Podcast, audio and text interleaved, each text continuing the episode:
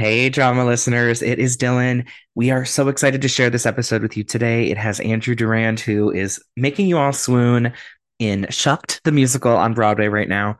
But he has been a standout in so many other shows already. He was in Ink, he was in Head Over Heels, of course, and Spring Awakening, The Burnt Part Boys, Yank, so many amazing shows over the years. And he is so fun and easy breezy and chill. You're really going to love this conversation.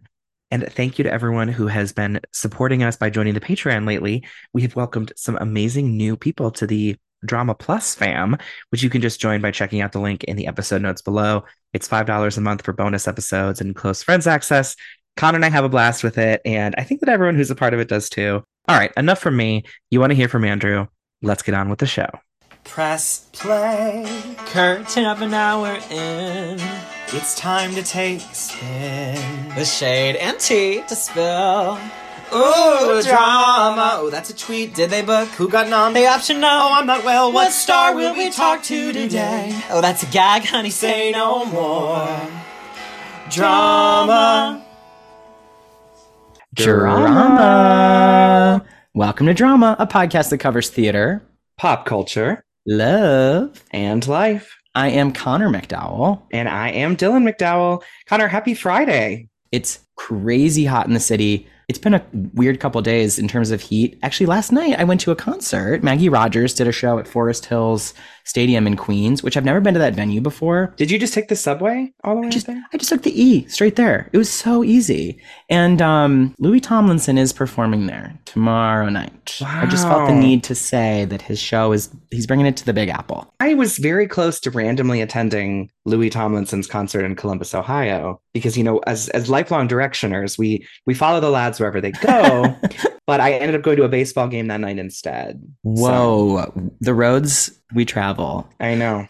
Well, I was curious to maybe see what ticket prices were like because I liked the venue and I'm intrigued by what his solo artist stage presence and music is like. But Yeah, that sounds lovely. I feel like One Direction's been in my life randomly in a big way lately, with Zayn doing Call Her Daddy, with Louis performing at Forest Hills, with Niall's new album coming out a few weeks ago, with Harry finally ending the Love on the Love on tour, the Love on yeah, love on tour. Yeah. Love on tour. What's Liam doing? um, he does like a lot of charity football matches in the UK. Love. Okay. Mhm. Anyway, So the concert was good. Did you have a good time? She has such great stage presence and the music's amazing. She did this thing where she was trying to be like very vintage and like 70s summer of love. So she released the tickets. You had to buy them in person at the stadium for like the Oh. first block because she wanted to eliminate like Ticketmaster fees and scalpers and all that stuff, which I think is so chic. Totally. But then the rest of it was sold online. So I did purchase my ticket online, but the concert was great. But then there was all this crazy lightning at the end, and literally no one moved. I mean, it was getting so close, but no one was leaving. And then she was doing her second encore, and she was like, The people in my ears are telling me we should probably evacuate, but I want to do one more song for you. And I was like, Oh, I think we're to go. You think this is the way that it ends? This is this is how we go out at a Maggie Rogers concert. Well, on a metal bleacher in 90 degree heat during a lightning storm, it felt shocking. I mean, it- literally, it could have been. So we ran away. But I heard that the people who didn't leave soon enough had to actually stay at the stadium because of shelter Oh. and stuff. Wow. So we made it home, baby. Wow, you followed safety procedures and got out of there. Yeah, it was so fun. It was like a fun summer night. I love it. I'm so glad. Yeah. I don't want to waste too much more time before we No, jump into this episode. 'Cause We have a really exciting guest today, Mhm. and the vibes are great. Yeah, I mean, we love this guy. We love, we love, we love. And he's in the summer's hottest Broadway musical comedy, Splash. hmm Not to be confused with The Shark is Broken, which I don't think is a comedy, but it is a splash. Oh, I don't know. We'll find out about that one soon, I think. Yeah, yeah, Tease yeah. for upcoming guests on the pod. But anyway, I'm going to read the intro and then we're going to bring our guest in. Bring him in. All right. So our guest today stars as Beau in this season's Broadway comedy sensation Shucked, for which he was nominated for a Drama Desk Award for Outstanding Lead Performance in a Musical. His soaring tenor vocals and genius acting chops have also been showcased in Head Over Heels on Broadway, where he played Musidorus and Cleophila. If you know, you know. As well as on the main stem in Ink, Warhorse as Albert, and Spring Awakening as Georg.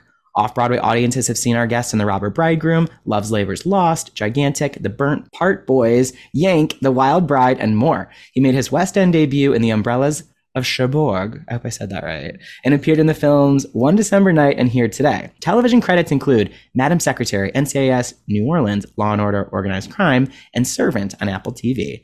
We're mad about him, and you will be too. Please welcome to drama, Andrew Durand. Durand. Hello, yay! Thank you for having me. We're so happy to have you here. Like I said before, we adore you. You are, you know, and I made this statement to my boyfriend yesterday in the car while listening to the Shucked album. I said he is the hardest working tenor on in the Broadway business. yes, I am. After having gone and sung that song in, you know, 95 degrees in Bryant Park yesterday morning, I can I can attest to that Oh, my god. Wait, so you on my own behalf. they're, they're show ponying you as the press guy for the show now. So you, what did you do? Somebody will, or did you do okay? We did we did Somebody Will. Okay. It went really well, but it's you know it was my first time singing it with a track and not uh, you know a live musician, and it's hard because the the whole top of the song is just sort of open chords and they just sort of follow me as I go. So I had to like memorize the timing of the one that they made, which was based off of a performance that I did in Utah out of town. So it was just like, oh, whatever you were feeling that night, that's what this is. So Oh, that's so funny. So, and you did Broadway and Bryant Park, so you can relate to this sweltering New York weather. Oh yes, yes. Well, we had a great time yesterday. There were about like six or seven of us there, and Tracy Elaine Lee uh, sang Maisie's stuff, and Nice. Miki Abraham sang uh, Lulu's song. So they, everybody killed it. It went great. People like lit up for Shucked. You know, it was fun. That's kind of been the vibe for Shucked, Andrew. People are loving it. Yeah, I mean, don't know. It just it, it feels um so special and different and sort of um you know I guess I want to say boutique, but because it's like um accessible, you know, just like I don't know. You you you hear those those songs and they're like so um they could be standalone pop songs on the radio, you know, which makes them so fun. Totally. And then the jokes are just you know the the theater's on fire every night. It's so fun. Yes. Also, I love the Nederlander Theater. I love that there's a, a big comedy there. Like that theater feels intimate, but I mean, it's big at the same time. And I mean, the roof does get blown off for multiple reasons the vocals, but as you mentioned, the jokes. Robert Horn's book is you miss the next joke because you're laughing at the one before. It's wild. I know. It's amazing. I mean, it's it's unparalleled. He's just he was so great to work with. He's so smart and he loves actors, so he's so open to being playful and trying different things. And you know, you throw an ad lib in here and there, he might add it into the script. he would never admit to that, but you know, some of them are uh, of little course. ad libs in there. Yeah, it's fun. He's he's created a, a story where there are characters who get to just sort of like enjoy each other on stage. So, and that's really um, fun for an audience, I think, to watch us enjoying each other. It makes them enjoy us more, and we're all just mutually having this theatrical experience together. Oh, I love the way that you said that. I mean, in the Tony's performance, I think really celebrated all the different elements that the show has to offer too. So that was that was a lot of fun. It was a nice medley moment. Yeah, yeah, that was really fun. I'm so glad they did that instead of just sort of picking one number. It's it's very um, our brand, you know, to just sort of like throw something together that's fun and yeah, that that was really fun to do. Had you done the Tonys and had you done Broadway and Bryant Park before? I think I've done Broadway and Bryant Park, but it was years ago. I can't remember what it was for. It could have even been Spring Awakening, actually. Okay. So that would have been like in 2009 or something.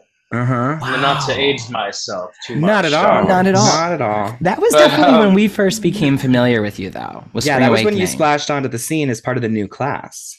Yeah, and and literally speaking of class, that was like I had just graduated college like two weeks before. I had been auditioning for Spring Awakening my whole senior year. I went in like five or six times, and then I guess like Michael Mayer became a fan of me, and they put me in the first American Idiot workshop.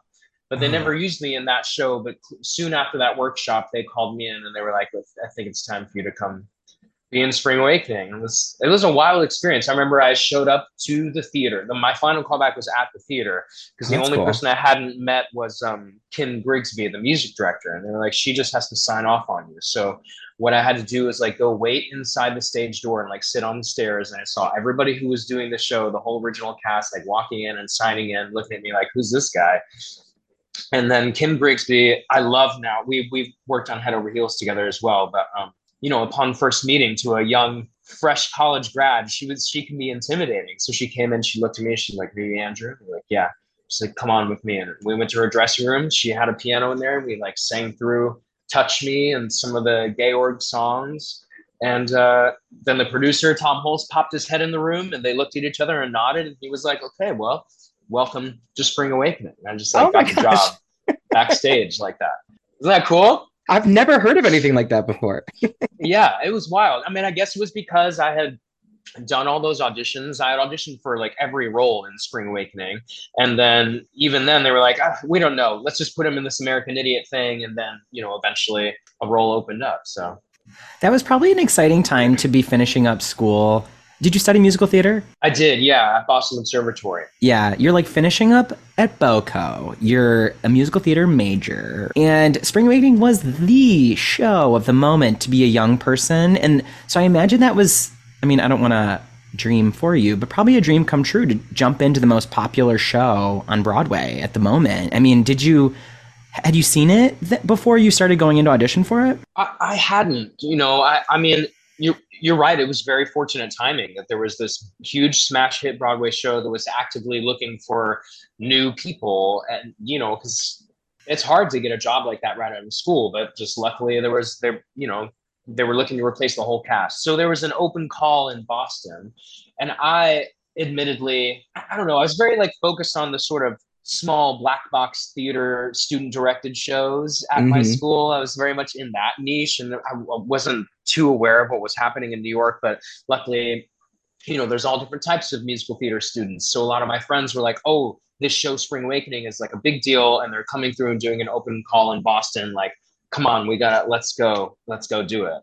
And I remember it was on on a Saturday and I was like, you guys, you are we really going to sacrifice a whole weekend day to go do this? But, you know, I'm glad that that we all did. You got to have good friends, you know? Yeah. Yeah. Oh, that's so funny. Who did you want to play? Because you mentioned you auditioned for a lot of the characters. Um, oh my gosh. I originally was called back for Hanschen, I remember. Probably because of this intense brooding Yes. dramatic face.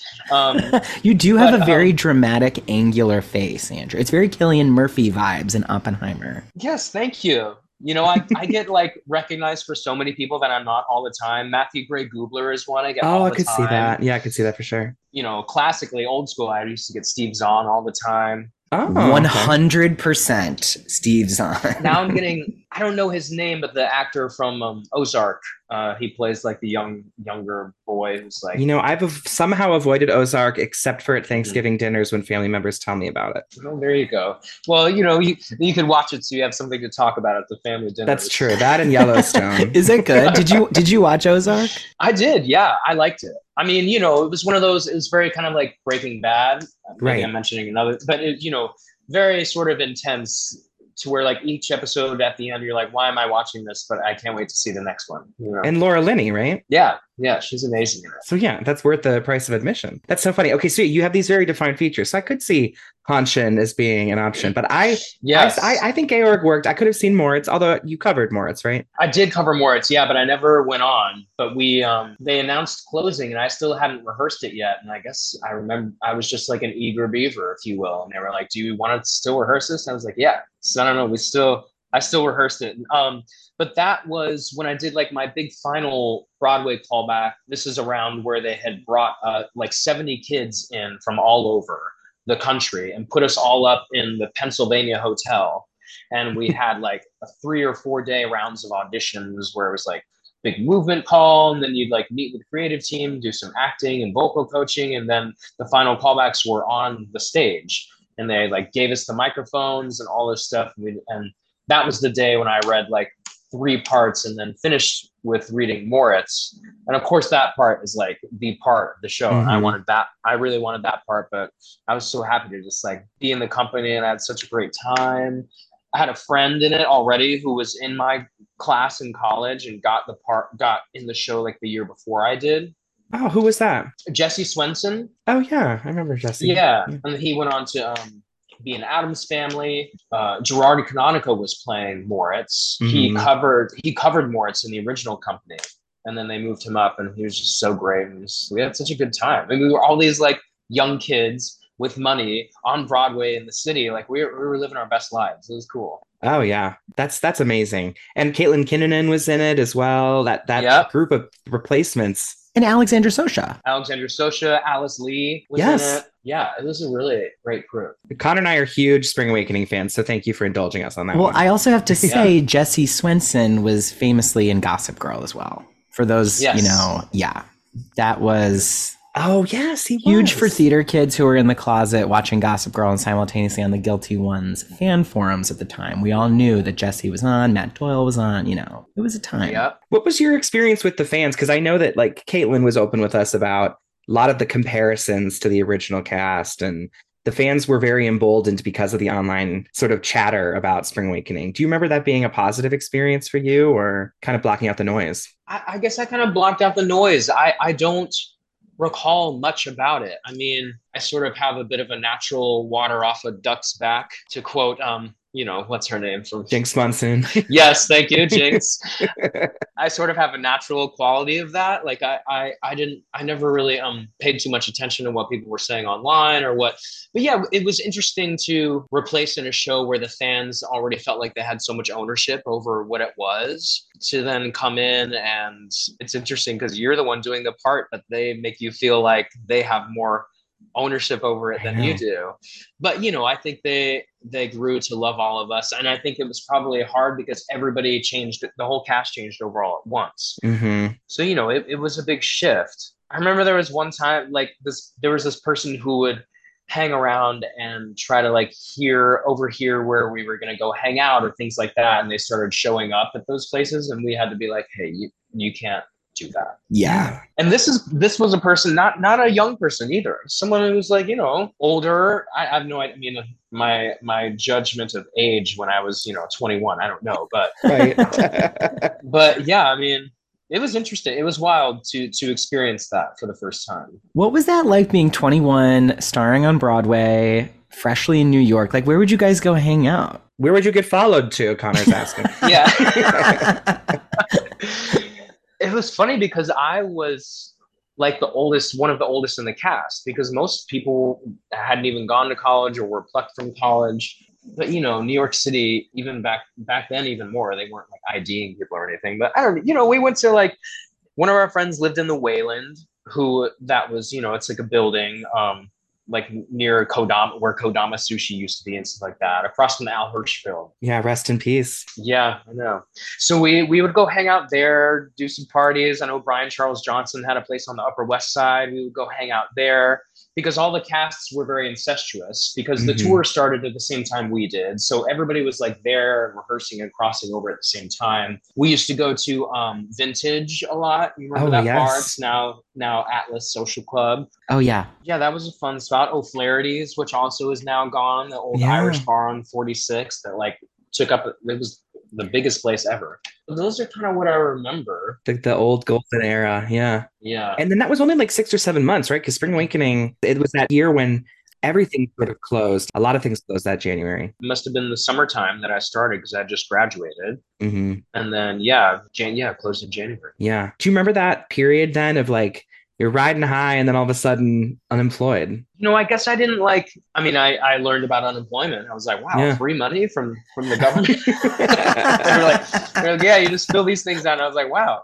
who knew? You know, Yeah. all these things, these financial things that should really be taught in in schools, like Mhm. especially um, you know, artists colleges and things like that, because you know, unemployment is an unavoidable Right. thing of, of what we do. But yeah, I mean, I guess like because again, I had gotten lucky, I had like got that job, I had saved up some money. So I was ready to just like, okay, well now I just audition and all that stuff. And and you know, everything is is is a great stepping stone. I mean, nothing is ever linear and you're never like constantly on the rise, but because I had met the people who cast Spring Awakening, they then were like trying to get me in my next job and they did eventually. I got like an off-broadway show like a few months later. So you know it's good to be a hard worker and keep up your relationships be be a good company member you know Totally. Yeah. I mean, and Connor listed all your credits. You've been working steadily since. We kind of jumped right into things. I know. I should bring you guys with me wherever I go. this is Andrew Durand.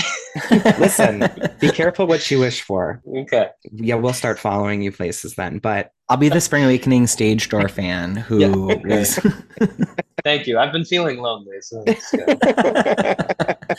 What was the off Broadway show that you booked after Spring Awakening? I believe it was Burnt Part Boys. okay. which was Chris Miller and Nathan Tysen wrote the music. And that's the most memorable aspect of that show to me. The music was so good. It's one of my favorite cast albums that I'm on. It's one of the ones where like I'll be walking around and someone will come up and be like, oh my gosh, in college, my friends and I were obsessed with like putting on that album. And that was the first time I was like, oh, that's cool that I get to be like a part of that fabric now. Because I remember in college this the soundtracks that people were obsessed with and all that. But that show was it was a really fun show. I worked on that for uh, a couple years. It was also my first exposure to like creating a new show and it, you know trying it out in different places. We went out to New York Stage and Film, and we did it at Playwrights Horizons, and we did it at the Vineyard Theater downtown for like a few weeks. And some of the creative team changed along the way, and cast changed along the way. And that was my first experience with like going through a journey with a new show like that. That's cool. And it's pretty rare for a show, like especially an off-Broadway show, to get a cast album. So that's pretty lucky as well. Yeah.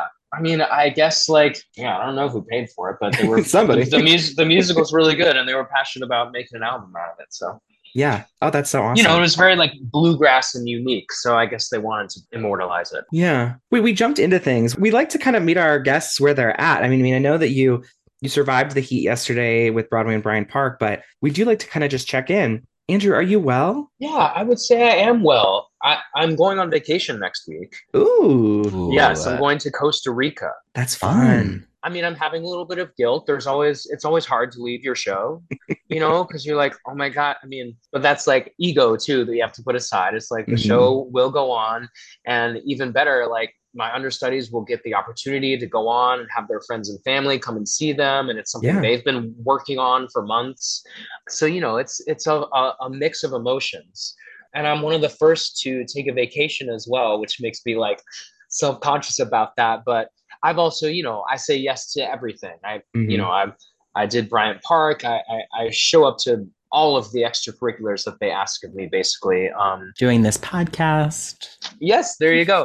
I just, you know, I take on the responsibility of being a lead in the show. Is you, you're also, you know, it's it's a little bit of politics. Like you're a representative of the show, and you have to be ready for that responsibility when you accept a leading role in a, a Broadway show. Is that you know the livelihood of of everyone in that building and a hundred other people outside of the building sort of rests on our shoulders, and and we have to, you know, be ready for that responsibility and, and show up. So I'm excited for vacation because that burden has been heavy. And it's my first it was my first time going through an award season with a show, a Oh, new yeah. show, because Head Over Heels closed before award season it even got to award season. So yeah, it's been a lot from the extra press to like, you know, awards and dinners and all these things, you know, um ceremonies. It's it's um it's a lot. And now and now we're in like stasis two of like the show is just running. We're we're in the grind now and it's really fun and we're hoping ticket sales keep going. But um Me too. yeah, I'm feeling happy but also ready for like a little bit of a, a rest and reset. Yeah, you deserve it. You'll have to make sure you come back still with a farmer's tan though, because well, Beau, well, Yeah, Beau might, right? you know, take his shirt off when he's working the fields, but Yeah, sort of that half shirt thing though, isn't it? Yeah. That Above is the true. nipples. Yeah.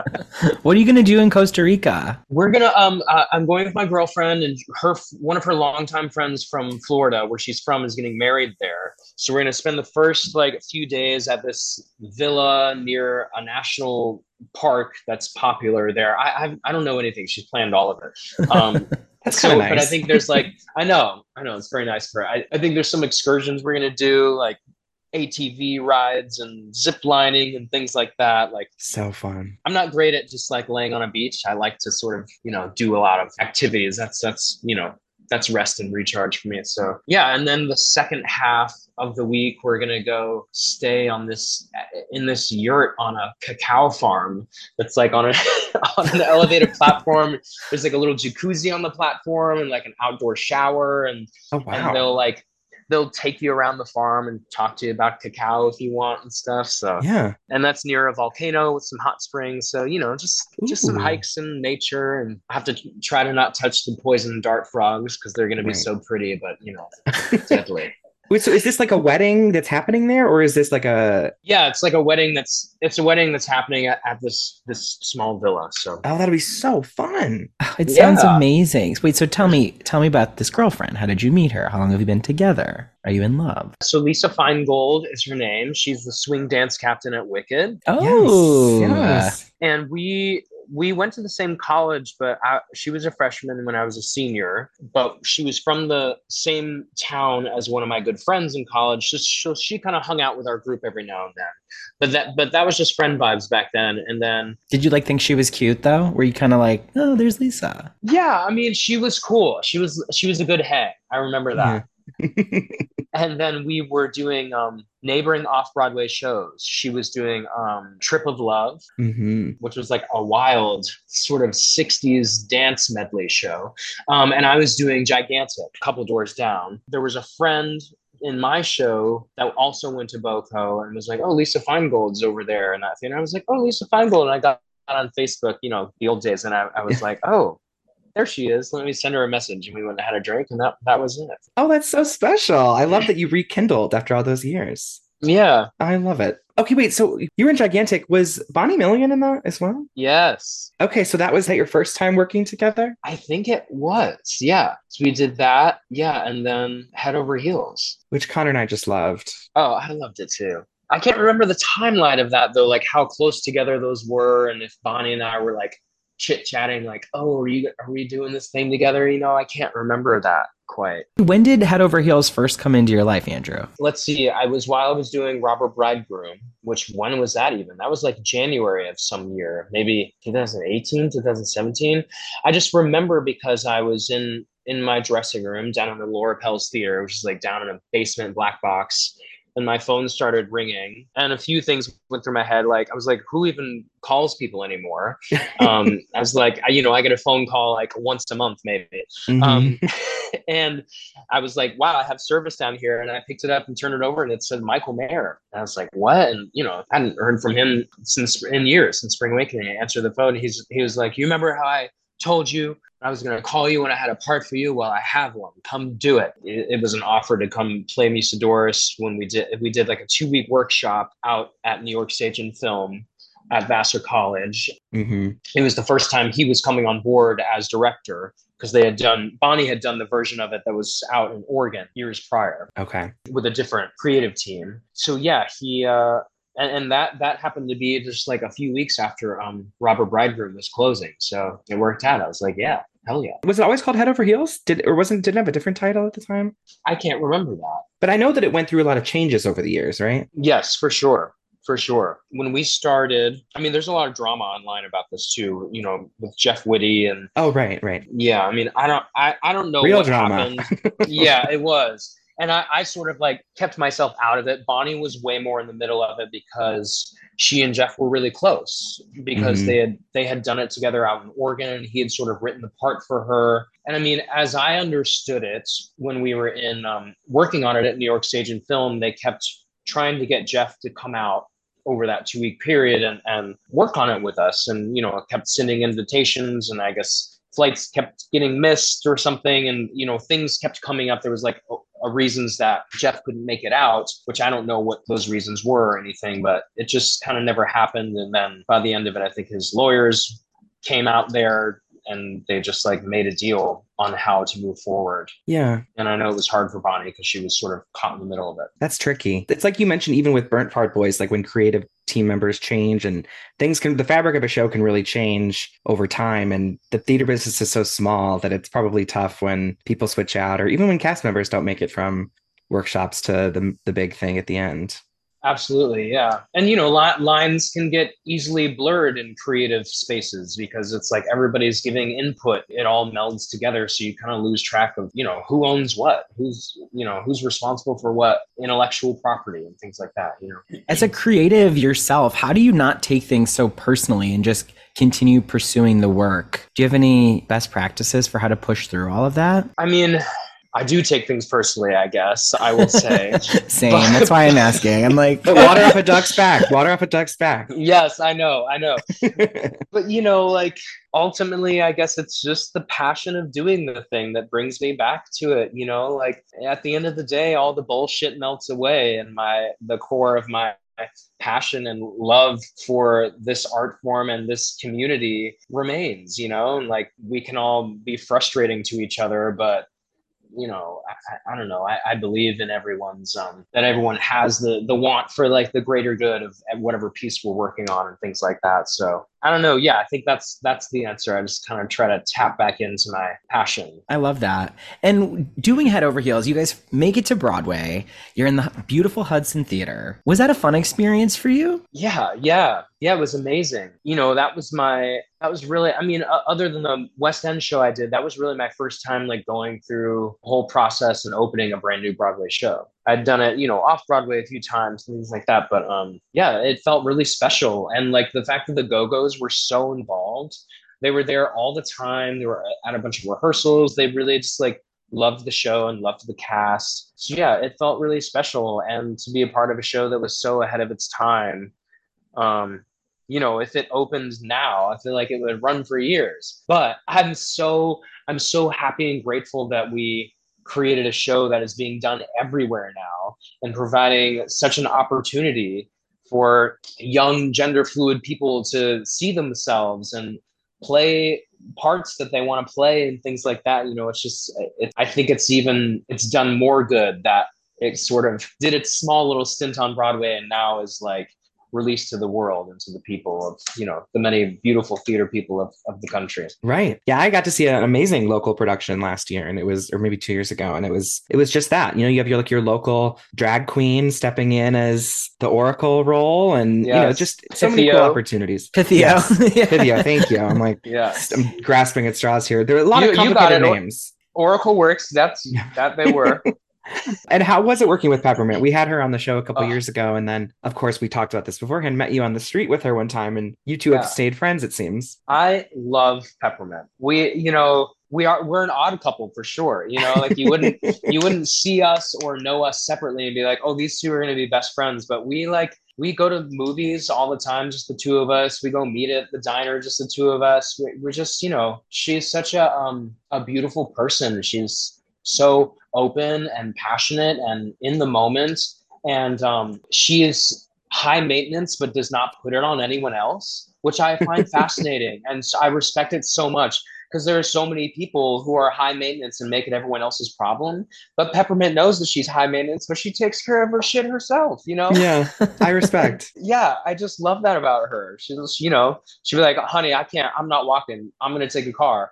You want to get in? You know, like, it's just like she knows what she needs and she takes care of it. But, but she's just such a, um, a beautiful, supportive, open spirit. And I just, I love having her in my life. Yeah, that's so special. And I have to say, we told Gray Henson that we were chatting with you today, and he said very similar things about you. He said you're a, a true ally, which I thought was such a sweet thing to say Oh. about you. oh, that is nice. Yeah. Aw. Yeah. He likes the way I text him because I use, you know, I'm like, hun, girl, babe, you know. I feel like an accent just came out. Oh, yeah. Well, I'm from Georgia. I mean, I grew up in around the Atlanta area, so you know, there's a lot of it's not all too southern there, but I've been I've been playing a lot of southern roles in over the years and Yeah. And Gray is from Georgia too, right? yeah, he's from Macon, Georgia. I'm from like Marietta, Roswell, Alpharetta. It's like North Atlanta suburbs. Parade vibes. Yes, yes, parade vibes. Not something I'm proud of in my No. Georgia heritage. The look on your face was so funny. Oh it, it, was it in Georgia when you realized you loved to perform? I mean, we mentioned earlier you were this phenomenal tenor. I'm so curious about when you figured out you could sing, act, Yeah. do the whole thing. We call it Ring of Keys on our show because we like to think of it as maybe a moment when you were experiencing something and the light switch flicked on. You recognized yourself in the art and thought, you know what? I need to be a part of that. Yeah. Well, I mean, music came first. I came from a I come from a very musical family. My mom's side of the family, her dad played guitar. He was like a Hank Williams aficionado. He like dressed like him, sounded like him, played guitar like him. So and and they had my mom had four sisters and a brother five sisters, four sisters and a brother, and they all like were in a family band. And then when I was growing up, my family went to church, and my dad played guitar and sang, and my mom sang. So they were sort of like the lead of the worship team, as we called it. So I just like grew up singing and grew up around music, and um, it's like I couldn't even tell you what's the moment that I like learned to sing or started mm-hmm. to sing because it was just it was just always in my life. But theater came when my, it was like I was trying out sports and stuff, and I didn't really like sports. I was getting kind of sick of church. and my my my little sister at the time got a part in our local community theater in the Miracle Worker, and people were um, schools were like reading that book at the time, so she got to leave school and go be in this play. And I was like, "What's that all about? That sounds fun." And so I went and saw her do that there. And there was just something about the place that I was like, oh, this is like, I don't know, this is like a magic place where you get to come play pretend. And it smells like popcorn. And there's a lot of fun people around here. And like, so I started auditioning for shows there. And um, I got cast in my first show. And I just like, I never looked back. And I guess like the main thing that inspired me, or, you know, my ring of keys would be like the, the people that were there that were my peers, but even more so, you know, the local community theater actors who were like in their 20s and 30s at that time when I was like 10 years old. I just thought they were the most amazing people. I looked up to them. I saw them like hitting each other with fake plywood boards on stage and i was like that looks so fun you know like making each other laugh and being seeing adults be silly up in front of other adults and everybody laughing and having a great time i was like this is cool and that's when i, I just started i was there all the time and never looked back I, if i wasn't in the show i was selling popcorn. I was painting the sets. I was like trying to do everything I could to be there all the time. And luckily, my family was like super supportive of it. They even started coming and being in some of the shows as well. So, oh, I love that. What was like your your big role, like that everybody knew? Like that was like your big breakout moment. My gosh. You're like, I don't have enough fingers and toes to tell you. I know. I know it was such a it was a slow burn. I mean, I must have done like 20 to 30 shows there. Anything from like Heidi, which you know, like little 25 page Samuel French plays that were for mm-hmm. kids. You know, it was like that because there were two theaters in this community theater called the Roswell Village Playhouse. And one side they did sort of like, you know, adult shows, and the other side they did the kids' shows. I, I mean, yeah, I couldn't even tell you. I, w- I was just like, I was just like a theater rat. I was just there all the time. So it, I, I don't know that there was like a singular moment that tipped it over. I was just like, in everything. It's just part of you. And that that was probably a great education too. Yeah. Yeah, it was so much fun. And and again, like going back to those those role models that I had there, they it was, you know, one of the few places where like the adults treated me with respect. And they were taking me under their wing and being like, "Oh, yeah, I'll show you how to like put a bullet hole on your head that's if you if you're into that, Andrew. I'll show you how to like paint your face like an old man. Like like I remember we did um arsenic and old lace, and I was mm-hmm. so psyched to play all the dead bodies because I was a kid and all yeah. the adults could pick me up and carry me around the stage. So like I was so excited to like paint on old man makeup and just like lay and be dead. and you know they'd put me in a window box sit like inside of a window seat and he'd sit down on the seat and I'd because I had learned all the trickery from them, I'd start like pushing on the bottom of the seat a little bit to like mm-hmm. mess with my fellow actors, you know? Oh, I love that.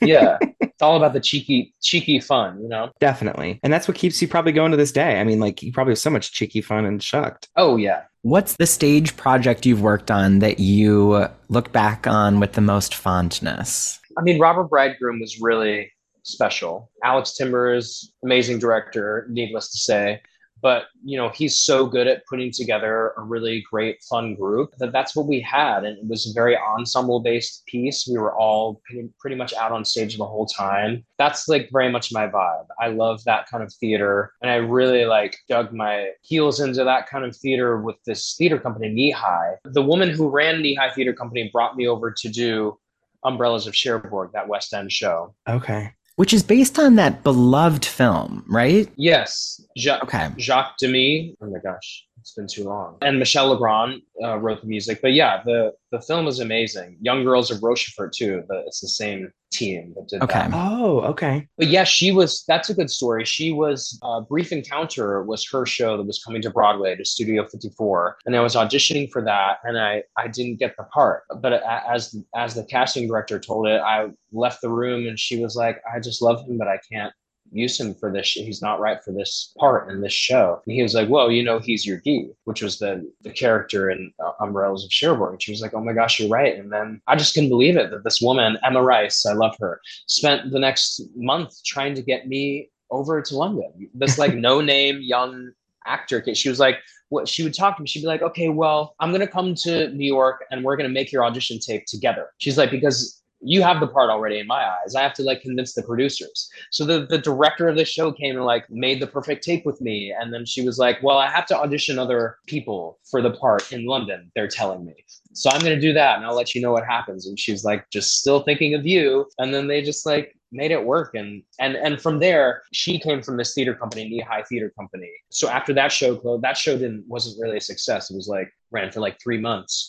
But then after that, she found a way to keep getting me these migrant worker visas and i would go over to london and we would make shows together and then we'd tour them around the uk and we'd tour them in the states to like berkeley rep and the guthrie and chicago shakespeare and all these cool institutions and it was like i ran away with the circus for four or five years That is so cool. Yeah When was that? that was after Burnt Part Boys and sort of after Warhorse, it really picked up. Like I, I had done one or two before Warhorse, and then when I did Warhorse for a year and that closed, and then I did this show called The Wild Bride with them, and I toured that. Like we did that at St. Ann's Warehouse here, and we toured that around a few- few places in the states, and then it just really picked up, and I started doing a lot of shows with them, making them in Cornwall, England. They have all these like renovated barns on the cliffs by the sea. So you know, you start every. Wow. It's like true like commune company le- living. You wake up together, you eat together, you go for runs on the cliff in the morning together, and then you come back and like make art. It was really fun. Wow, that sounds really special. Do you think that maybe you'll go to London with Shucked? I heard that they're planning a production over there, a return to the UK.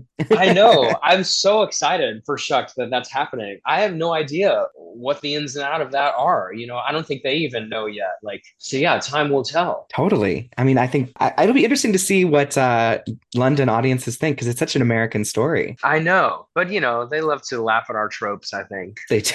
they do. For sure. it's mutual with, with us and them, I think. Yeah, yeah. Well, we're sadly wrapping up this conversation. Andrew, you're such a delight to chat with. Oh my god, yeah, gosh. so many good stories too. You really Oh, do. thank I feel like we've we've only scratched the surface, but we've got to say goodbye. Before we do, we end on a dose of drama, which is a little something that's on your mind. Could be something you've been binge watching, the drama in your heart, on your mind, something that happened to you today, something that's happening to you tonight. And I have a little drama to share. A little audio drama, another podcast I want to plug. So, this amazing podcast series called Finding Fire Island is dropping this summer, hosted by Jess X NYC, who hosts the popular reality New York queer podcast series Hot Takes and Deep Dives. Oh, you love that podcast. Love it. It's so good. Also, a plug for that podcast as well. But this one's called Finding Fire Island, and it's a audio history of the Pines, Cherry Grove, queer culture, literally oh. how it became this queer mecca, and from you know when it started till today. And it releases weekly. I think there's like five episodes out now, but highly recommend it. You know, you think of Fire Island. To some, you may think of it as the Hulu film or as Sure. a you know gay sex fest but it's so much more than that it's about community and escape and really really really a fascinating podcast series so finding fire island highly recommend Wow, brave of you to plug not one but two podcasts on our podcast. You're really spreading the love. i always like to say there's enough room at the table dylan That's true. That's room very, very true. dylan do you have a dose of drama It's also a, a podcast, I have to say. you're giving me a hard time and now you're doing one I know. I have finally fallen into the call her daddy realm. Um, I don't know if have you ever heard of that podcast, Andrew? No, I Okay, like the this- sounds of it. Yeah, it's this, I do this too. hot woman named Alex Cooper, and she has these like raw conversations with the biggest celebrities, and they like sit in this little studio in sweatpants, and they like they look like effortlessly cute, and it's amazing. She really is able to get deep with them, but I heard it's because they get to approve every single question in advance. So Oh. so yeah, so that's how she you know, she's never gonna put the guests in a compromising or It's a good awkward tactic. place. Totally a good tactic. She does still get good stuff out of them though. Like she- Yeah. I think I think she pushes it as far as she can go, and then they Yeah. they might nix something. But like she was asking Gwyneth Paltrow about you know who is who is better in the be- in bed. Um, you Oh, know wow. Brad. Brad. clip. Do you see that? Like really Yeah. juicy stuff. So I think the celebs know it's a place they can safely be asked these questions and get Sure. a fun answer. You know, so I want to be the call her daddy of theater podcasting. Boom, let's do it, yeah, Don. yeah. I know Andrew did have to approve the dose of drama question in advance, so Yeah. we're on the right track here. I'm just kidding. um, Andrew, do you have a dose of drama to take us home today? Oh my gosh. I mean, well, now that drag race is over, I really need to find something I to be know. watching or listening to or something like that. Mhm. But I guess um, my dose of drama is I, think I'm trying to start a band.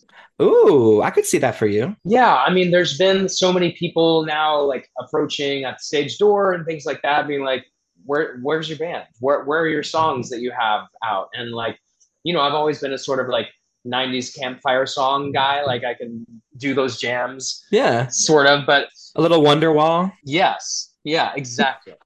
um, top of the list. Yeah, But um, yeah, I've had like enough, you know, sort of fan type people ask me about it, and then also, you know, serious musician type people, like some of our Broadway musicians, some people that play on our show, and you know, being around the sort of the Nashville types uh, because of Shucked, I'm sort of like, oh, okay, yeah, I'm gonna like take this opportunity, sort of d- stepping out of my comfort zone and try something different and try try doing that and see how it goes.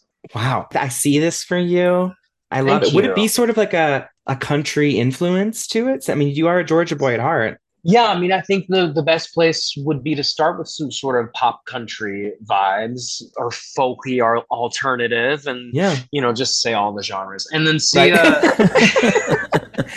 and and see where it goes. You know, um, yeah. There's this one person that I'm specifically talking to who's a very talented, skilled musician, and he is so passionate about it, and it, it, it touches my heart. And I'm like, wow, you really believe in me, and you have you can see this vision. So I'm trying to like get on board with him and and see what that can be because I have been always craving something for the in between times. You know, I'm like Mhm. so passionate about theater to a fault that when I don't have it in my life, I sort of struggle to find something somewhere to put my my passion and my energy. So I'm hoping maybe this will this will be it. wow. Well, we will be the first to promote your your new single whenever the Andrew Durand band comes comes to town. So Thank you. Of course. It has been so nice to chat with you. This was so easy breezy. You're such a cool guy. Everything everyone has said about you is, is true, Andrew. Oh, thank you. It was a pleasure to chat with you guys too. Oh, Oh, thank you. Where Thank can everybody you. follow you online? Uh, on Instagram, I'm at Durandrew. Great name. Thank you.